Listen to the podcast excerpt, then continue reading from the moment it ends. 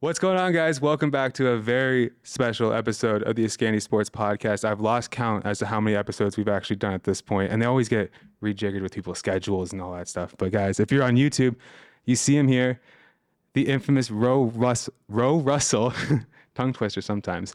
But Ro, it's my understanding right off the top that you have something special to share today, a big announcement, perhaps. Yeah, thanks for having me on. Uh, I definitely uh, want to let everybody know that uh, you know I've been uh, I started prep schools and back in 2000. I I've been doing AAU for since '89, and uh, you know I enjoy it's my passion to to coach, but um, haven't done it for so long where I do 12 months a year. You know, mm-hmm.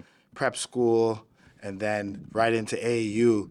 Um, I've decided to go in a different direction for um, prep school, and I've decided to retire from, mm. from prep schools, coaching during the months of August all the way till June or yeah. May or whatever, and then go right into AAU. So now I've decided to uh, open up my own consulting business in terms of, uh, um, you know, consulting to prep schools and organizations and athletes and all that stuff. Well, right off the bat, congratulations. I, I know you said the prep was in 2000. Yeah. But your basketball career that, that starts before that. Yeah. When it comes to coaching and stuff like that. Yeah. But so what led to this uh, decision? Why now? Um, and the, what were some of the key factors in deciding? You know, now it's the time to to move on and do some other things. There's a lot of different factors that led into it because I, I, I love coaching and training and seeing kids go from you know young boys to men, you know, mm-hmm. and moving on to the next level. Um, you know, things like uh, you know just getting older. You know, yeah. getting older and not having the same you know uh, vibrancy as I used to in terms of going from uh, prep school right into AAU mm-hmm. and, and, training and throughout the whole year. Um, you know, and, and, and hopefully soon. I, will be a grandfather. Okay. You know, and uh, I want to be able to clear some room out, you know, for for you know that that that next person that comes along to right. to to you know um, uh, spoil the, the, the heck out of them. You know what I'm saying? And uh, you know, just I'm a, I'm a big challenge guy. I like mm-hmm. challenges, and a lot of people were hitting me up and calling me about, hey, I need a player from overseas. Mm-hmm. I need to get into a U.S. tournament. How do you do this at this prep school? How do you do? So they already hit me up about consulting. Mm-hmm. So I decided to go full time into that business, and you know, it's a wide range of things that you do in that in that space. So I just decided to go in that direction. I already paid my dues and plenty more. Um, you know, establish uh, Crestwood Prep for to be a, a, good basketball program and, and to be competitive. And, and now I could leave it, and whoever takes it, it's it's in, it's in good hands, and it, it keeps going. Well, that's two congratulations then. One for the retirement, and two for you know being a grandfather. Is that baby just absolutely destined to play basketball? Yeah, wh- whatever it's gonna be, hopefully soon. It, it, it's it's it's it's obvious they're gonna play basketball. Yeah. We're gonna be in the gym. We're gonna be going to the games. You know, we'll be watching NBA finals, March Madness. Like no matter if it's a girl or a guy, yeah, it, it, it it's gonna grow up, you know, uh, being around basketball. Yeah. So hopefully they that's gonna make them uh, gravitate to basketball. Yeah, they're gonna surpass whatever the parents' will is, and it's going right to yeah. grandpa. We're, we're going yeah. right to basketball. No soccer. Yeah, no soccer. No. It's football. in the off season though. We can do yeah. Keep, stay fit, you know. For, for whether younger, yeah, okay, dabble around, you know, with different sports and stuff. But when it comes down to it, it's gonna be basketball. yeah, well, there you have it, future baby. That's your that's your future in this sport. Um, do you feel like you've left the prep scene at a good spot? Have you accomplished the things that you've kind of set out for? Or did you have goals in mind when you started doing the prep scene and have you hit them since? Yeah, well, I had goals when I started it in terms of uh, winning games in the States, mm-hmm. being known, upsetting some certain teams that are ranked, and, and, and, and making a name for itself with the American um, entities, whether it be the organizers, the, the scouts, the rankers, the, um, you know, the people down there know what Crestwood is. It, mm-hmm. it, it mm-hmm. comes off their tongue and they yeah. call you to get uh, in, into their showcase or or, or come up. Mm-hmm. You know, so that stuff works. Like certain things, like bringing Americans to Canada for prep yeah. school, like that hadn't been done before, and uh, you know, we were the first. Uh, uh, prep school to do that, Mm-hmm. where guys are going coming to Canada rather than for Canadians go to Right. Americans and stuff. So a lot of goals. We, we upset some teams, and you know we we played really close to some other top teams and played a lot of top ranked players, and you know a lot of guys got scholarships and you know won championships and played well in other leagues and and circuits, and so we did pretty good uh, on my run. Now it's a matter of you know other guys taking it over and it's a pretty pretty good established place where they can run it on their own and, and and they know what what they got to do. And and people are even call, calling me is like saying hey I came to Crestwood because you you were there but you're not there.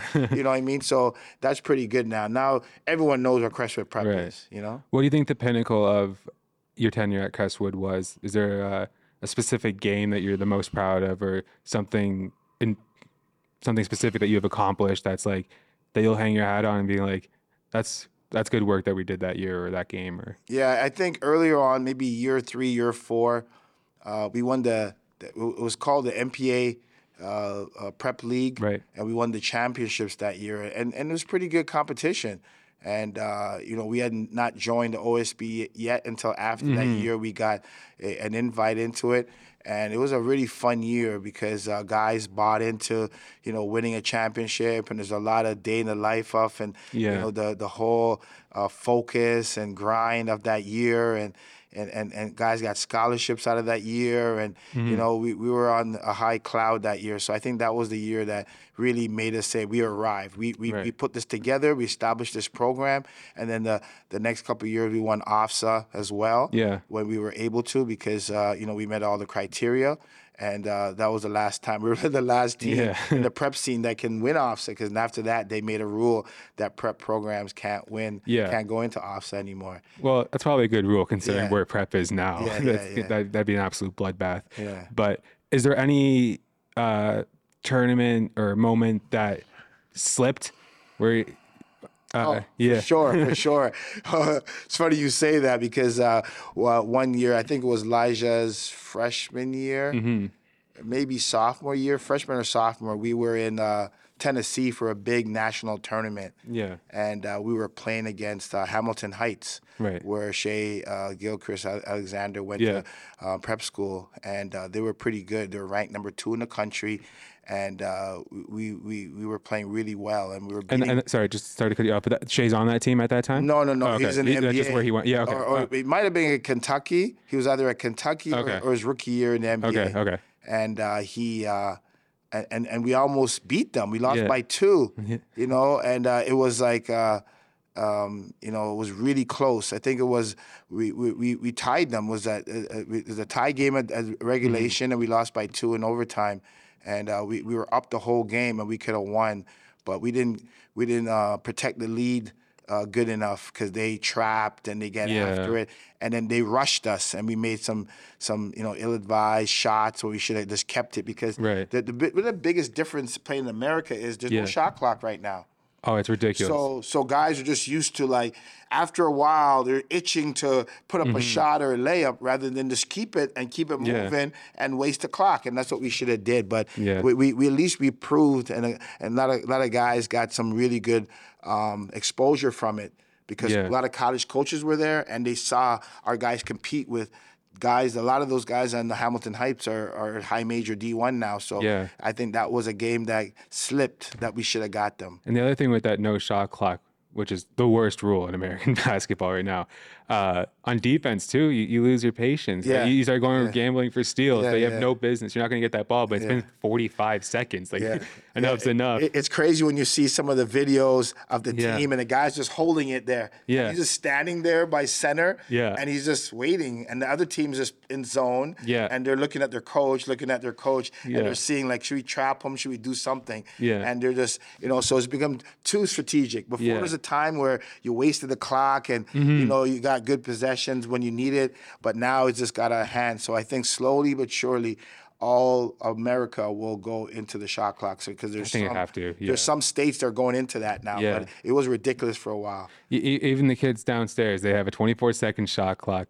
Some of them are going to be in grade nine, like in the junior prep, all that stuff. It, Yeah. get them started early, and it makes the game so much better. Exactly, because it's crazy. Because like when I played, even like up to the last ten years, it, it was no shot clock even in Canada until FIBA finally Yeah. came and we adopted it and so forth. But for for all of my most of my career, we had no shot clock Yeah. until recently. So Yeah, I think I think they, they introduced it when I was in high school because I remember grade nine no shot clock, Yeah. grade ten no shot clock, and then 11, 12 we we were excited to Yeah. have a shot clock. It felt like more of a basketball. Yeah, game. yeah. Because most teams play like without with a shot clock anyway in mind. The way their pace is, the way the tempo is, Mm-hmm. Yeah. they do put up shots like with shots within twenty to, to thirty seconds up. So Yeah. it, it should be with the shot clock to hurry up. The game's more exciting. The game's finished faster. Right. Um, there, there's more strategic stuff that are going on uh, with like you know.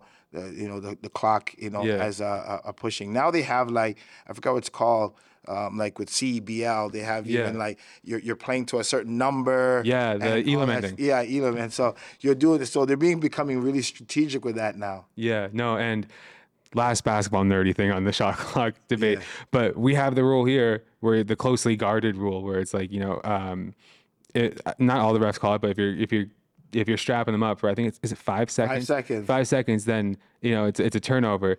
I Yeah, think that's just just being American rule for no shot clock. It makes no sense having it here. No, no, exactly. And it's so subjective. Like, Yeah. um, a guy, is this close enough? Is this close enough? Is Yeah, this close enough? Yeah. And, and you think you're close enough to keep the count going, and, Yeah. and then they just don't count it. And then sometimes they're not they're not as as close, and Right. and you think they're far away, but they because they put their hand out, then they, they start counting, and then you got to break bizarre. that plane in order to um, stop the, the count. Or you got to advance the ball, or do something with Mm-hmm. it, uh, get into the basket. earlier you talked about having uh, a freshman Elijah Fisher on your squad. Um, he's a guy that stayed the entire, who who definitely had the ability to move outward. What What do you think are some of the driving motives that uh, would have kept him here, and that you know other players should consider before immediately jumping ship to the states? Yeah, I mean, like all the way up from uh, dealing with Elijah Fisher, you know, he decided his family and him decided to stay because I, I I figured out the way to still get the, that exposure, that Right. opportunity, that competition, that development here without having to go to the states. You could mm-hmm. go to the states like a R.J. Barrett or mm-hmm. Tristan Thompson or Yeah. you know other guys that went there. But you can also stay here now. It's at a point now with the OSBA, with coaches coming up, with mm-hmm. going down to showcases, with the gym availability, with the strong OSBA league. You, you can stay up here. The only thing you don't get is ranking from ESPN. That's the only thing that you don't Right. get. Um, but you get everything else. Yeah. You know what I mean? And you can always go to the States. You play AAU, you Yeah. go to camps, you go to All Star games, you go to showcases. So you get a you get that opportunity to play in the States. So it, it works. It works up here now. Yeah. of like look at Jamal Murray, look at Thon Maker, Yeah. you know, look at some of the other guys, uh, Luguentz Dortz. Yep. A lot of guys played in Canada, didn't go to the States, and they're either in the NBA or on their way. So Yeah. it does work. And this is a half baked idea I have right now, but I, my running theory in my head right now is like if you're one of the top dogs in Canada and you can get the games here, it might be beneficial just to stay so long as y- like if a team comes to see a game, like they're here for you. You know what I mean? Like we had Elijah Fisher and Leonard Miller play against each other. I think a couple of times, or at least once that I can re- recall, where that's a heavyweight battle where the, the teams they traveled if the talent's here, they'll travel here, right? So I think in a lot of ways, if if you are in that upper echelons of players, like I think you can have just as good, if not better, looks running it here. Yeah, because uh, you, you get way better looks up here because of the fact that you know it's like Kawhi Leonard factor. Mm-hmm. Yeah. You know what I mean? Like he was like the the most t- t- sought after, talked about. Like he- he was for the whole country. Mm-hmm. Rather than in the NBA teams, is that city, that state, that part of the country. So you're you're a bigger fish in a smaller pond when you're up here. Then down there you might get buried, or you Exactly. might be a, a, a, you know have to face politics or favoritism, whatever. So it, it is does work. Uh, the biggest problem that happened was the pandemic. Mm-hmm. You know, they had no games here, but they had games down there, and that Right. made a lot of kids start looking down there again in the last couple of years. Yeah. And now it's kind of getting back to normal now, where there's a season like there was last year, and uh, you know guys might still stay here because there, there's some pretty good guys that are still here. Yeah. But some kids will always want to go down to make sure. Some parents will say, "Hey, I don't know what's gonna happen." And we know how the government is with shutting things down, but America doesn't. So Oh, Yeah. just go down and make sure, um, but you can still stay. I remember the basketball courts by my house had like the cap on it. Yeah. And then they had the garbage bag over top Yeah, of that. It's like yeah. no basketball we played here today. I'm like, dude, that's such a weird Yeah, fight to pick with basketball at a park. Like it, it, it got it got pretty dire. Yeah, here. yeah. It went over the, the top on that stuff, and then people was like, "I'm not taking any chances. You're going Yeah. down." You know what I mean? But It's hard to blame them. Yeah, it's hard to blame them, but you know, at least they know that you don't have to because you know it's sometimes more expensive to go down because you talk about Mm-hmm. American dollars and, and and there's less scholarships opportunity there and there's more politics, more favoritism, and all those things uh, are down there when you go down. So I only recommend the kids if they want to go down that are like potential McDonald's All Americans because you know Mm-hmm. Yeah. for sure you're gonna play Right. for sure you're gonna play a lot and and those kind of things. But um, you know, kids that just want to go down because you Yeah. say I went down, then that that all most of the time it doesn't work out the way Yeah. they, they thought they think it's gonna be. I feel like there's this weird middle tier of players too that are good enough to play D1, Mm-hmm. but maybe not good enough to to validate, you know, a scout for a team coming here to watch them for or a coach to come down to watch, right? So I feel like like and I'll say names. There's a guy last year, Pierre Mukandela at Niagara. Mm-hmm. Um, D1 body, he was pretty talented and a little piece of me thinks if he played somewhere in the states, he'd someone would have taken a flyer on him D1 there. So there's like that weird like that 1B pool that I feel bad about. Yeah, sure, sure. Especially now with the the transfer portal, the one time transfer rule. Um, if they saw his body Yeah, and his athleticism and his toughness, uh, you know, it, more often, then um, people would take a chance on him more than here, where he's Mm-hmm. secluded in Niagara.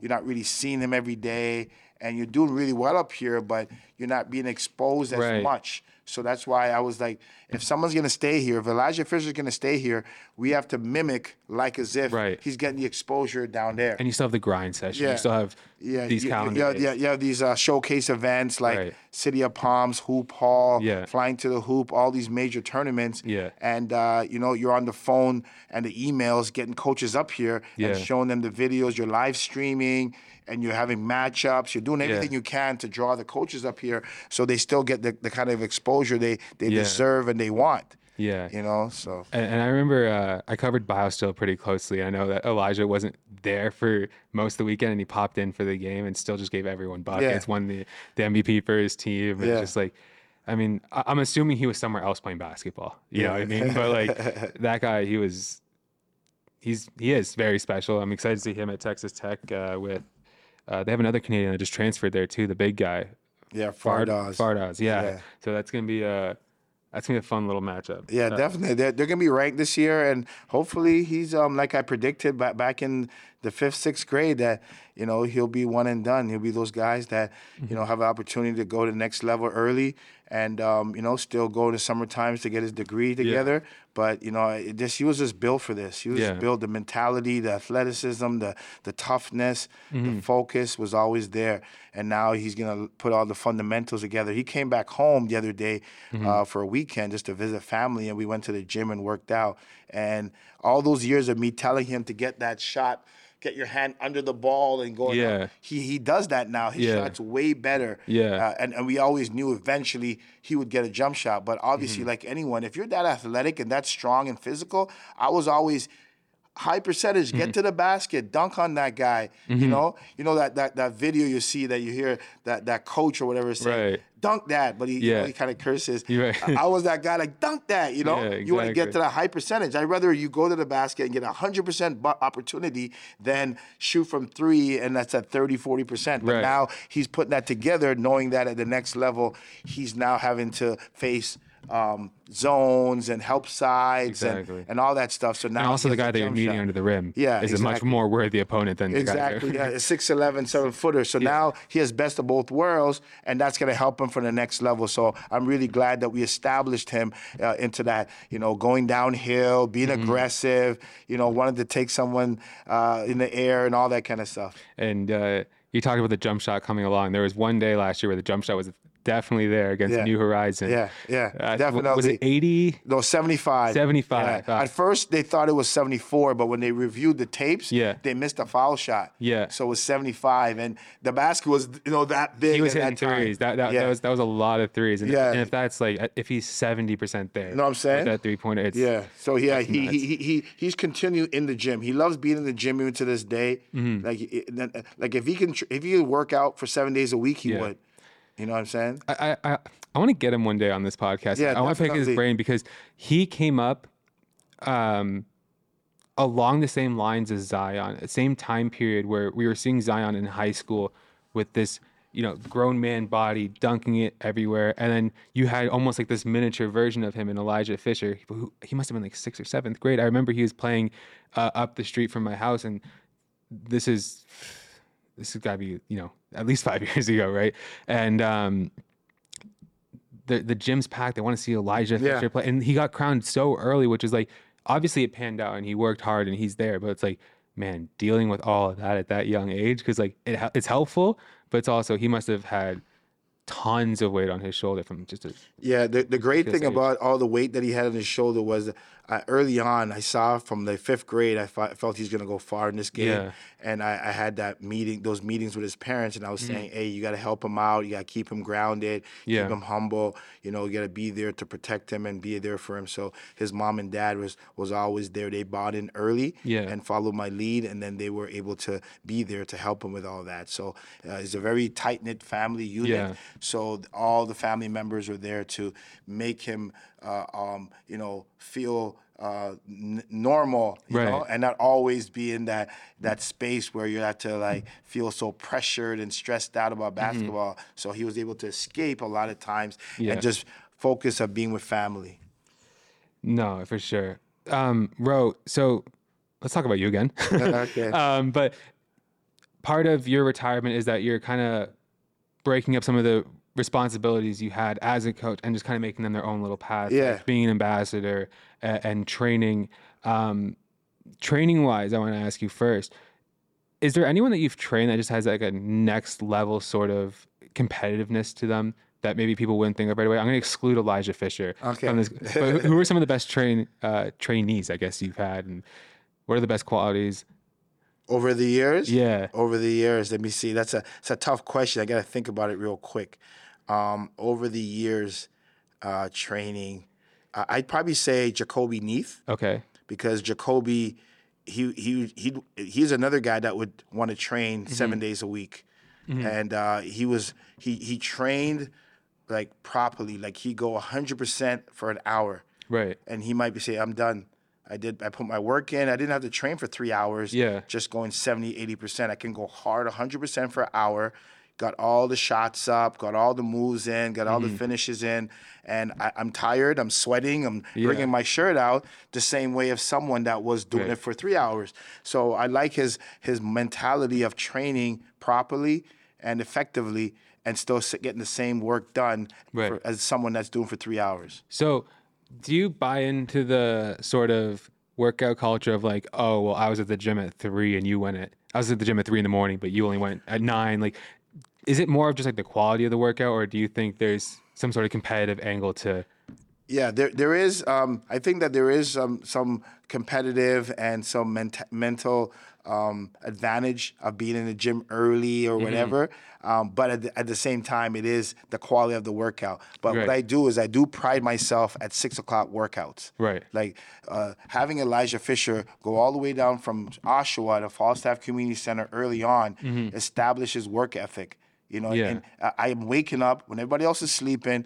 I'm getting the work done. We still mm-hmm. worked out effectively, but we we establish that mentality that I want to work. Mm-hmm. I don't want to sleep and sleep in and enjoy my sleep and Yeah. just relax. I want to be competitive against the other guys. It's like that Magic Johnson mentality. Like, oh, Larry Bird is working out for two and a half hours. I'm working for three hours. Oh, Larry Bird is working out for three hours. I'm working out for four hours. So establishing that workout time early in the morning does help. But you also have to make sure that you um, you know work effectively because they always say that that's the part of the definition of of uh, work ethic. You know what I mean? That you're working out when there's no scouts in there, there's no teammates in there, there's not a lot of coaches in there, there's not a lot of fans in there. If you want to work out and work hard, is when no one's there. Right. Um, from the ambassador point of view, is that something that you're spending time in now, or is that stuff you've done in the past? Like, uh, what does it mean to be an ambassador? Well, it, it's stuff uh, over the years. Um, being an ambassador is something that I've done naturally. Like Yeah. I've, uh, you know, represented certain companies. I promoted certain companies, word their brand. Yeah. From time to time, or there be. I've always been Adidas guy. Yeah. You know, for a long time. I, I uh, so over the years, just people know, I started out back in like '91. Yeah. Being um, we were sponsored by um, AND1 when An One Oh. was big, and uh, uh, um, Crawford was the uh, you know the, the the player that was uh, Yeah. you know sponsored by them, and then we went to. Uh, uh, Nike uh, in in the in the late '90s, and then we went to uh, Reebok, right? And then we went to Adidas, and then we went to uh, Under Armour, Right. and then we went back to Nike again, and now we're, we're with Adidas. So, so you're on tour. You're, Yeah, a- and the latest wow, one of the, the, the companies that I want to be ambassador for is Exist. Exist is an up and coming clothing line. A friend of mine, Justin, uh, out of Hamilton, um, they have really quality uh, th- uh, cl- uh, clothing, and uh, you know, and he's really a sharp, creative guy.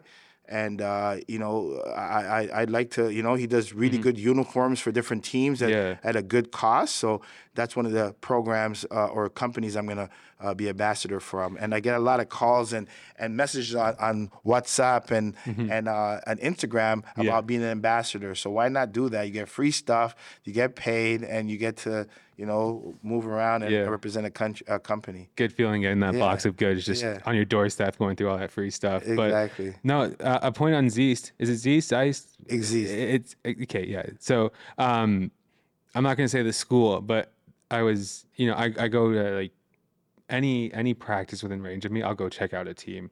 You know, give the guys free pictures or whatever. But I just kind of want to know what's up with each team. Um, and I was at one school in particular, and they were working out, uh, you know, the jersey, the jersey deal with with that school, and they were on the phone with these talking about pockets.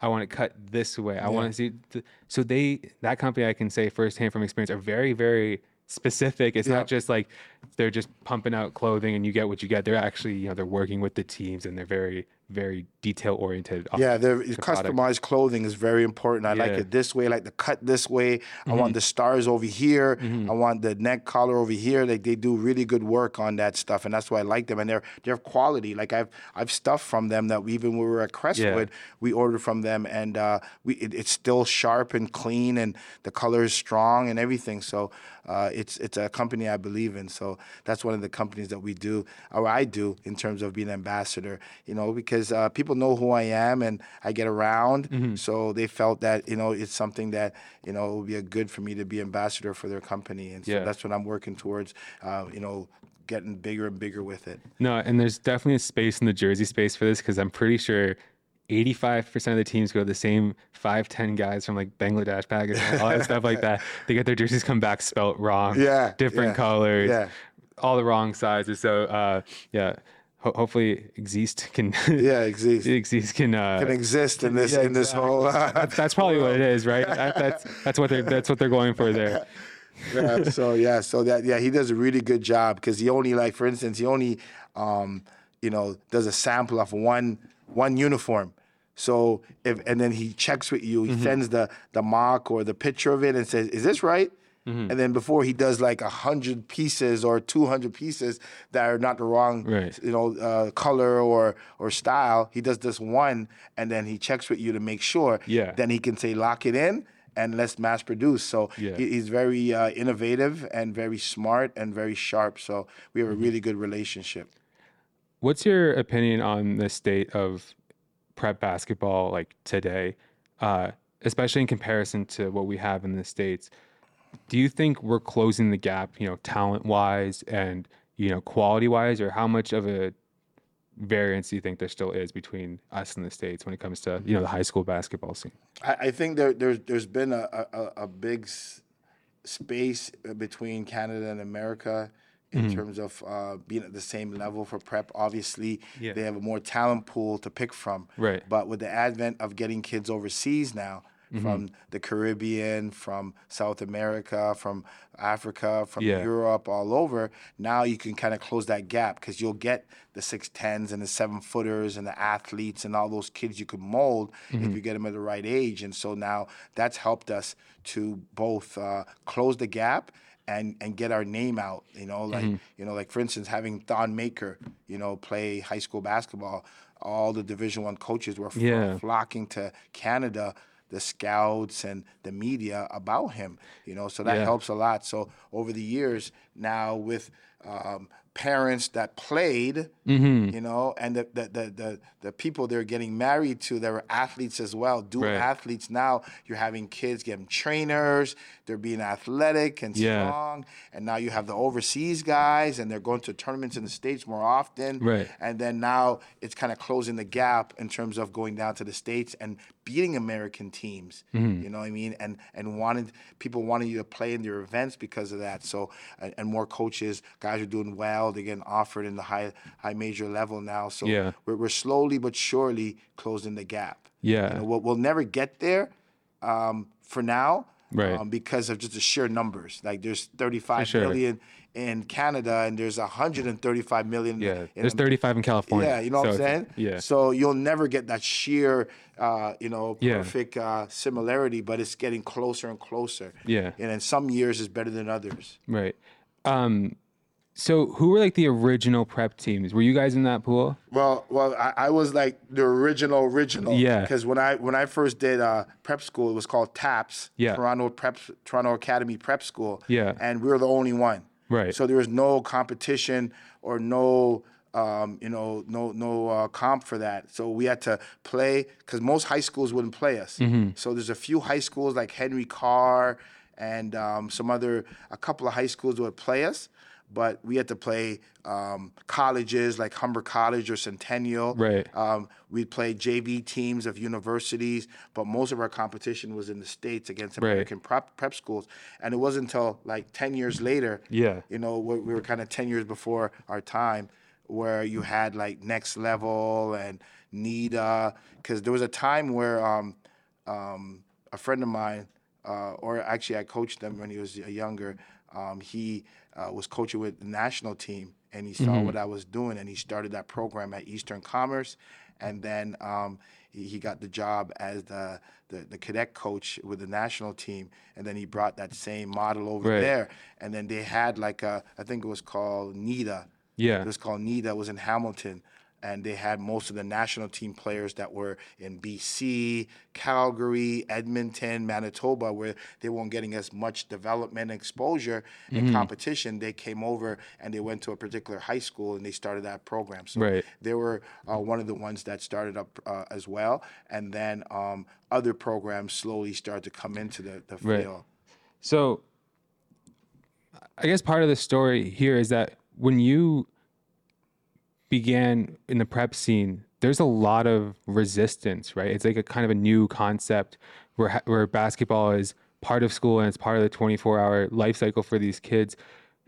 Do you feel like remiss at all that something that you got ridiculed for quite heavily has now become just sort of common now? Yeah, like so everything I've done since the the first day I started back in uh, in the '80s is like because I was the first one to do it. It was always different, and uh, it wasn't part of the you know the old old boys Yeah. clique. And they looked at it like, "What are you doing? You're a rogue guy, Right. and you're doing all these things." And then several years later, they're doing the same thing. Yeah. You know, with AAU, oh, what is he doing? He's taking the talent from Canada. It's a meat market. Yeah. It's all these things. Then several years later, the provincial team is doing AAU. The national Yeah. team is going to AAU trips.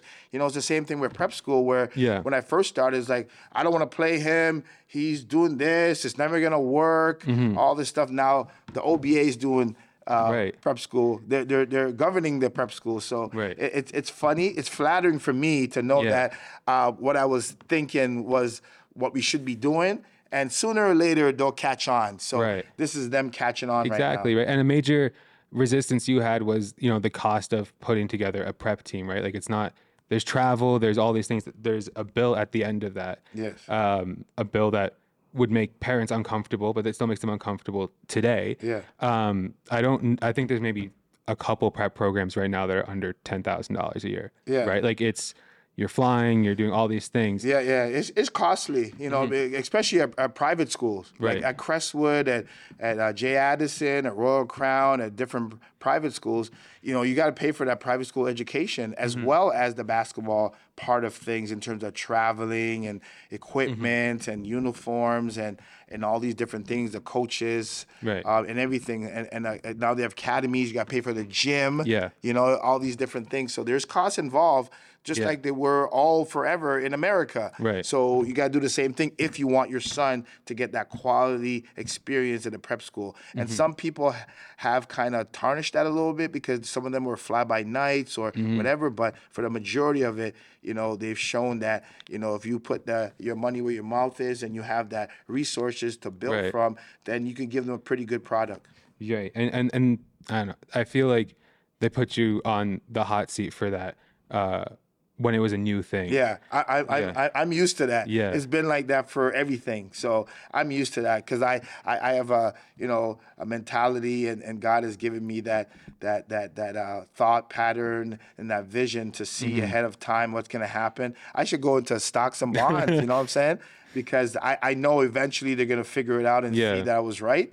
So I'm used to being on the hot seat. I don't mind because Right. I know sooner or later you're gonna say you are right, Ro. Yeah. And we're doing it too. So it's it's really good vindication of like everyone's that what's everyone was was was doing now. Do you, do you think if that CBC documentary aired today, there'd be any backlash? No, not at all. It, it would have been aired today because a lot of things that that CBC documentary showed was things that are like it doesn't work. Like they're talking about online courses, Yeah. or they're talking about trying to do your own prep school, trying to you know go to the states I- uh, with a sorry to cut you visitor's visa, all these things. So it's happening now. Go ahead. Sorry, so yeah, sorry to cut you off, but the way they were saying prep school, Yeah. a preparatory academy, Yeah. I'm like, that was supposed to be the whole, the gotcha. That was like the, oh, he's starting a prep school, as if it's like some like cuss, you know, as if so.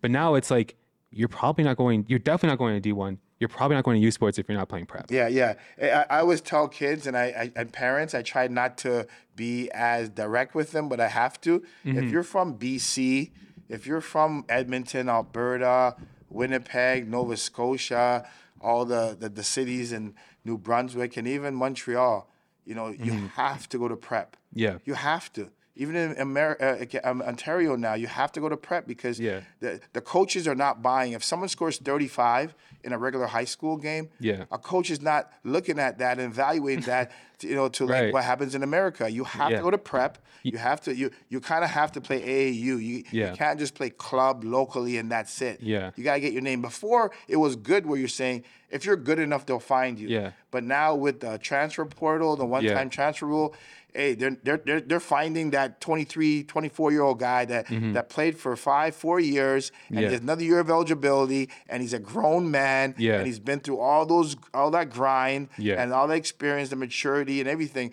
They're going for him. So you have to put yourself in that platform where you can show that, hey, I can play well against Right. really tough competition. the, the the place where I still have my guard up is the junior prep, and I know the, all the, the junior teams are doing well, like, and they're actually really investing in these kids.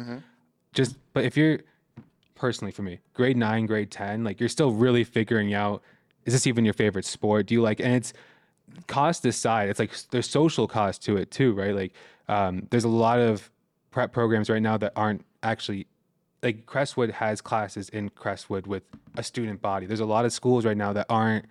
It's just the basketball boys. So it's like, it's a, I, unless you're a sure thing and you can tell that from a very early age, I would probably steer kids personally to have a high school experience and maybe make the decision around grade 10, 11. Yeah, yeah, yeah. That's a that's a that's a good thought for the majority of people. Yeah. Other than some some specific kids Right. that you know from early that Right. they it can get there, it is pretty good to start grade nine at your local school, go through it, Yeah. and then after that, decide and sit down with your parents and say, Yeah. "This is what I want to do." Now let's go look for a proper prep school Yeah. that starting from August, going all the way till June, traveling to the states, Yeah. in a, a really good platform, and, and I, I can handle academics and basketball. So that's that's probably the best way to go. Yeah. But in order to make a team, you have to have 13 guys. Right. So a lot of schools are having their Right. their senior prep team, and then they're gonna have their junior prep team. So Yeah. it's almost like they they they they like to do that, but they're caught up with the fact that they need a feeder system. Mm-hmm. Yeah. They need a junior team to go with the senior team, and so they have no choice but to roll with it. Yeah, no, and, and I, I totally get it on the school's perspective. It's just like for me, when I was in grade nine, grade 10, the people I hung out with then are still my best friends now, and we're gonna be best friends for our whole life. You know what I mean? So it's like you, st- you still got to be a kid. Make sure that you love basketball uh, personally, but there's not, it's not for everybody. Yeah. Um, but yeah, no, because I, I let, us go back to the, the CBC stuff because we both agree now that it's a non-story if it comes out last week. Yeah, it's a non-story because they're making a thing like, oh Mm-hmm. my gosh, prep schools. He's starting a prep school.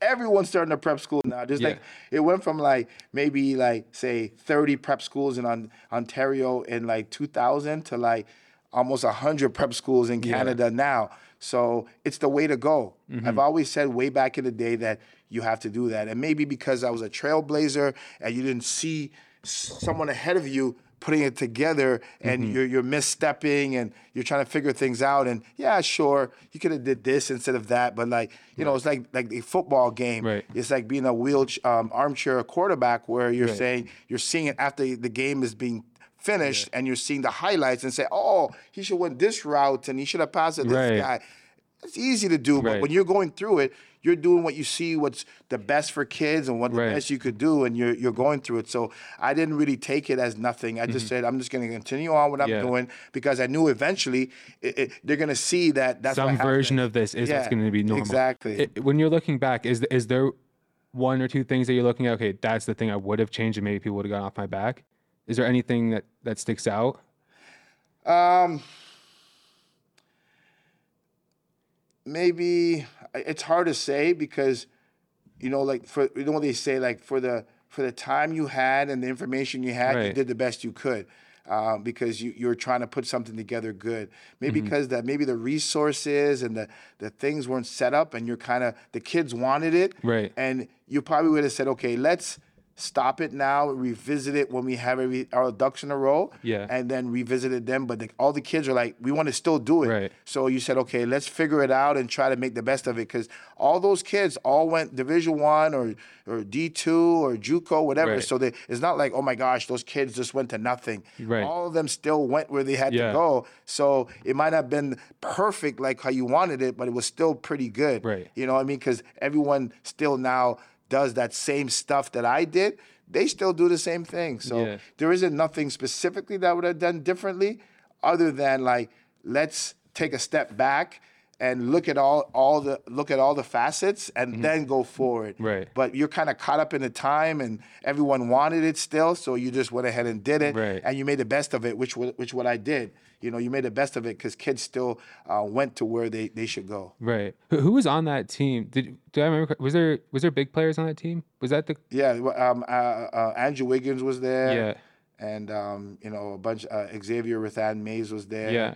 And um, Macau McIntosh, different years, but Yeah. there's, there's, there's some them, some pretty good players. And you figured, hey, we played Oak Hill. Yeah. We went to all these national tournaments, so they had a good experience still. Like it's not like oh nothing happened. Like they, Yeah. it's still pretty good if you really think about it. What we did, it was it was still good. So uh, you live and you learn from it, and then now you, now I'm in a position now Yeah. where as a consultant, it's pretty good. It's helped me to be gone through those experiences because now Yeah. you're saying, okay, I, I can be one of those guys in the army that says, "Don't step there. There's a landmine. Don't step there. Come over here," because you know exactly the way you should do it. So that's Yeah. that that's helped me, and that's gonna help me to be the best consultant out there because I actually went through it rather than I read a book or watched a movie Right. or asked someone else. I actually went through it. So now you could be even a better consultant uh, for programs uh, to do the right thing and go right through it. Is this your first time like really talking about Yeah. that period?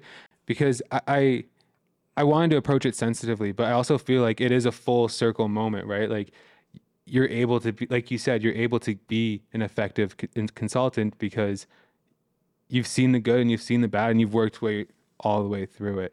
So um what are some like triumphs of that period that are maybe just lost because there was the shadow casted on it because there was a new prep program and Yeah. stuff. Um, some of the yeah, like you said before, before I go into that part, Yeah.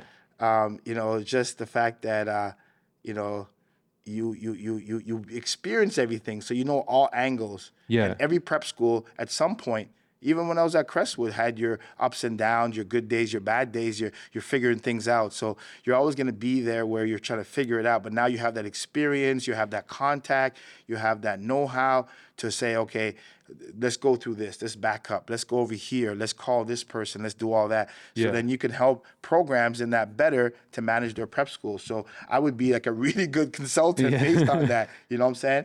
But um, it- like I said before, a lot of great things happened. We we played Oak Hill one time. We lost lost to Oak Hill by I think three or something like that. You know, and they were like mighty. Uh, Oak Mm-hmm. They were Hill. always strong. Yeah. Yeah, the first time we played against them, I think we lost by like 40. Right. You know what I mean? When the Right. kids didn't even know what's going on and they lost. And, you know, you had some guys went to the NBA or had a, a couple copy of the NBA, like Andrew Wiggins and Mm-hmm. and, and um and Rathan, um, Xavier Rathan-Mayes and and Mm-hmm. Macau McIntosh and and other guys. So you had some really good guys that that with your programs that still went to the NBA, went to high major D1 and so forth. So it, it was pretty good. You went to some really good events and so some really good things still happen. You know, it might have been like, oh, a great, wonderful experience, but what prep school program now hasn't had ups and downs, Mm-hmm. you know, each day. Even America, they've had different things that kids have left, Right. you know, coaches have changed. Yeah. All these things have happened. And at the end of the day, I'm still here, you know. So I had a good run.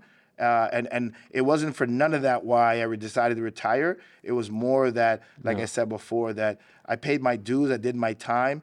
Uh, you know, I don't want to have to deal because a lot of college, a lot of prep school coaches, most prep school coaches, unless they're younger, Yeah. don't go uh, coach for 12 months a year. No. You know, and I've been doing it for a long time where I was doing prep school for the whole year, then right into AAU. Sometimes I was doing both at the same time. Yeah. So, um, you know, now you get to relax a little bit, really, you know, you know, look at everything, and then, like I said, the mo- a really important thing for me is to clear that space for when my, you know, my my future grandson comes or, Right. or daughter comes around. Then you can spend a lot of time with them. You know. No, that- that's gonna be 'cause super exciting That, that's really important. You know what I mean? For me, uh, you know, I haven't had a, a young kid for a long time. You know, my my my older son's uh, 32. Yeah. Uh, my my younger son's 28. My you know my adopted daughter is uh, 33. You know, so you haven't had kids for a while, so you want to be able to, Uh, you know, uh, influence them, impact them, nurture them, grow with them, be around, you know, Mm-hmm. and see them go from a young kid to a, a grown woman or man. So Right. yeah. And and and everybody listen to this now that that understand and following along with us that this is not a big issue today. The prep scene is not a big issue today. At the time, there was like backlash and stuff. How low did that get for you? Like, was it was there ever a period where you thought maybe I can't coach again, or they won't accept me in this community anymore? Um, well, because I'm uh, my faith in uh, in God and Jesus Christ, I I was always strong minded, and um, I knew that I, I had that inner strength and inner help. So I, I was never low. I was always okay. That didn't work uh, as as I wanted to, but it still worked at, at some level. So let me still, you know, f- you know Tweak it. grind and Yeah. tweak it and figure it out. And then when I went to Crestwood, look what happened. You're so, right. so what I did at Crestwood kind of vindicates what where my heart was and Mm-hmm. my capabilities were, you know, and, and getting that opportunity to to be there. So, um, you know, that stuff is like uh, wa- water under the bridge for me. You know what I mean? Yeah. Other than um, helping and consulting for other programs that have different challenges and different decisions to make and so forth. Yeah. So I, I, I, I, take it with a, a grain of salt that, hey, you know, let me get the, you know, I like to turn um, uh, lemons into lemonade. You know what I'm saying? I'm not going to dwell on that because it's not like, oh, let's bring these kids and make money and bring them away, whatever. It was like, hey, let's build something great because this guy's doing it. Let's try to do the same thing. Mm-hmm. You know, so therefore, um, I don't even think about it. You know, this is the first time I've ever talked about it Yeah. since, you know, because uh, you know, it's it's not nothing that I sit home and talk about. I want to Yeah. take the good from it, which there was a lot of good, Yeah. and then do that. Like you said, now it, it wouldn't be an issue. You Mm-hmm. know, back then I was kind of like ten years bes- behind, um, in front of my time, and um, and that's why it was new and Yeah. and people were you know talking this or that about it. But now it's like everyone's doing it. Everyone has a prep school. You know what I mean? So you know, Mm-hmm. Yeah. that's good. and, and, and obviously very thankful that you're able that you're willing to talk about it but i also feel like it's something that we should overcome right like Yeah. th- there shouldn't be a stain for something that's it's usually the other way around you know what i mean where people are saying oh you know back in the day that's just how people were that's how people Yeah, acted yeah. that we just said those things Yeah. and then people live they learn and they get better at it Yeah, exactly. this is like the almost the exact opposite situation where we did the thing earlier that people adopt later. Yeah. You know what I mean? So I wanted to address, and I feel like you've never had a chance to come out and talk about it, or it's just not something people wanted to touch on for whatever reason, or, or yourself, which is explainable. But um, I'm happy that you can that you can talk honestly about it, and then again, it's not a big deal. It's prep. yeah, it's prep. There, there's It's there's prep. provincial governed prep activities going on downstairs right now. Yeah, exactly. That's how much of a how much of a change we are today, right? yeah, like yeah, yeah. I, I was just ahead of my time, and, and you didn't have like someone in front of you. Now they have. Now they they see what I did and Mm-hmm. what other people did in America, and then it's easy to, like I You're said, right. to be an armchair quarterback and say, okay, Yeah. do that, don't do that, go this way, Yeah. go that way, make this faster. It's easy, but when you're trying to go out there, I should be like, uh, you know, looked on really good for like, hey, he's taking a great.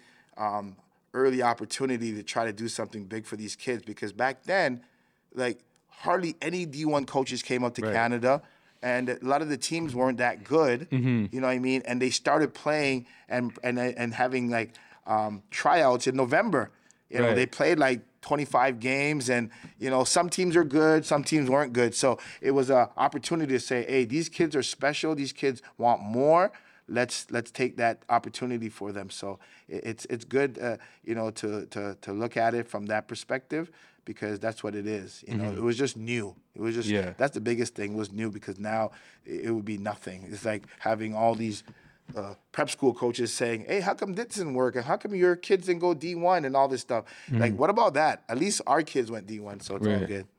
right. Um, we're gonna wrap it up quickly. Are we all good with the that? We're gonna wrap it up quickly. I have two more quick questions for you. Um, what's one thing? Is there anything that bothers you about this generation of prep or the prep scene now?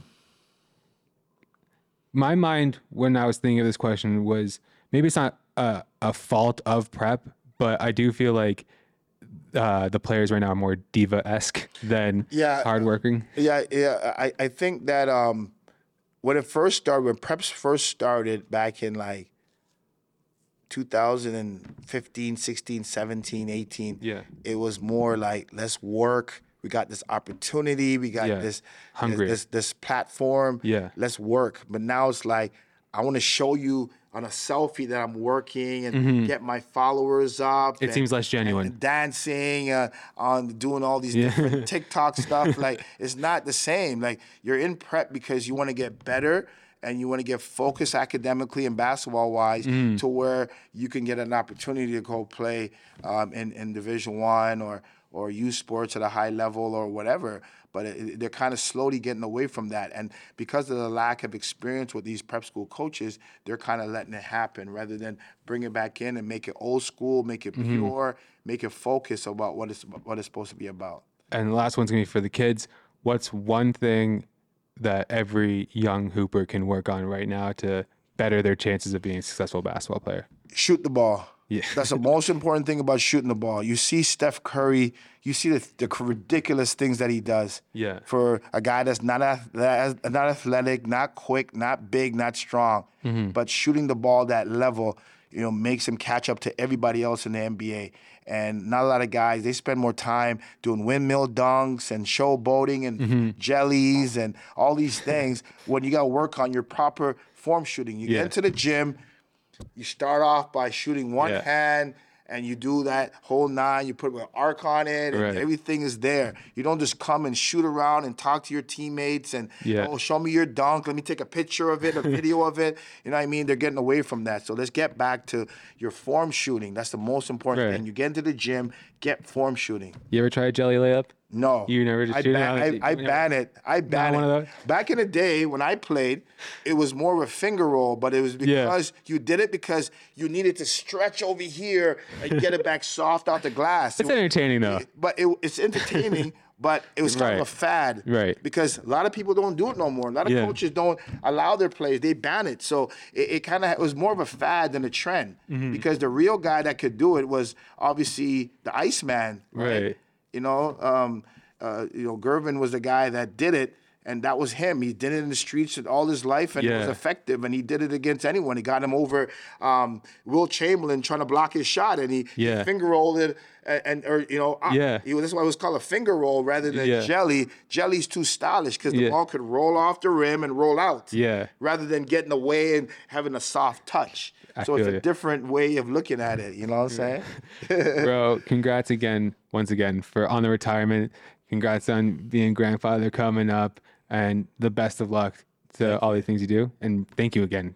So generous with your time right now. Yeah, I think we definitely. went. I think we could have made this four hours. if Yeah, wanted to. there's so much things to talk about, Yeah. but it was good. It was it was enjoyable, and I appreciate the opportunity to get my my, my word out that I, I'm, retiring from prep basketball and using my knowledge, expertise, and know-how and experience to help other programs, so they don't have to go through all the ups and downs that I did.